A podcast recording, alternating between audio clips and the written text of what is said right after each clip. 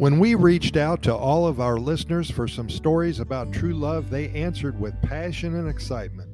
Costa Rica is indeed a magical venue that seems to stir up a lot of relationships. It provides many opportunities to fall in love and find your life's soulmate.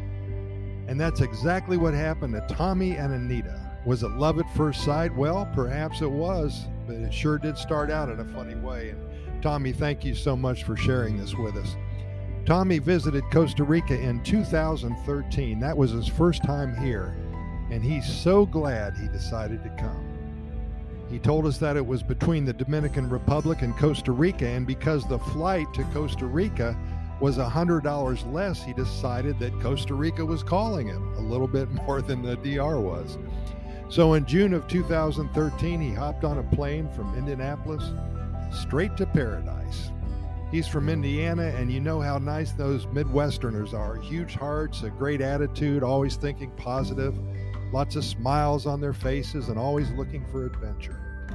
He settled in the first night in San Jose, and then he rented a car and went down to Manuel Antonio, one of my favorite spots.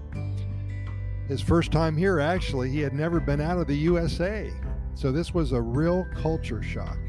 His Spanish was not that good, but he was a quick study and seemed to have gotten along pretty easily for being a gringo who had never visited before. On his third day, third or fourth day, I think it was, he was having some coffee in downtown Quepos and he noticed some brochures laying on the table.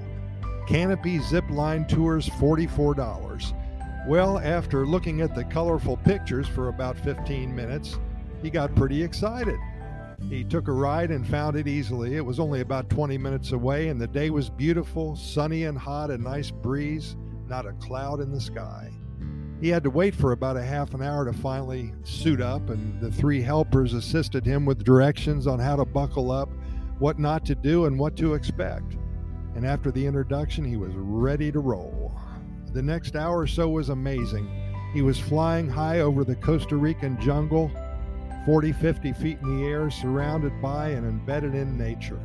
He saw a sloth on a tree branch, at least 20 colorful birds and other wildlife as he breezed by at at least 30 miles an hour at times. After it was over, he was at the juice stand located at the end of the route. He was exhausted and felt like he was still flying even after he set foot on solid ground and was unbuckled. He sat down and ordered some kind of tropical smoothie made with pineapple, coconut milk, mango, and a few other fruits that he said he had never seen before.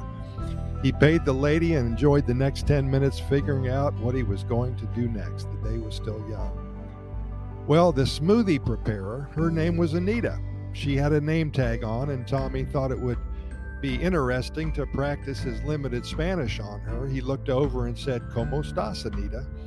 And then she said, Biani too.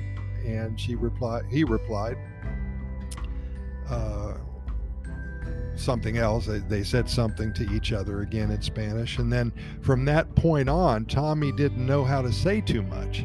And Anita played with his head a little bit because she understood that he was a, an American and didn't know that much Spanish, so she spoke heavy Spanish very quickly for the next minute or so and looked over in anticipation of his answering. And Tommy put his hands up and said, Whoa, soy gringo y no entiendo nada. because he did learn that. I'm gringo and I don't understand anything.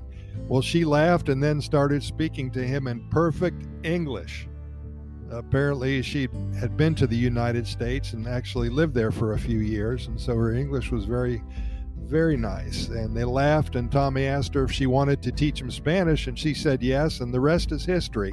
And we're happy for both of them. They have been married for six years now, and they live in the Manuel Antonio area.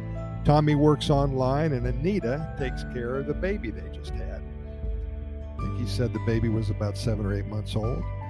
And this is another love story coming out of Costa Rica, and there must be a million of them, and nothing but good news. And we promise to share each and every one of them as soon as they arrive in our inbox.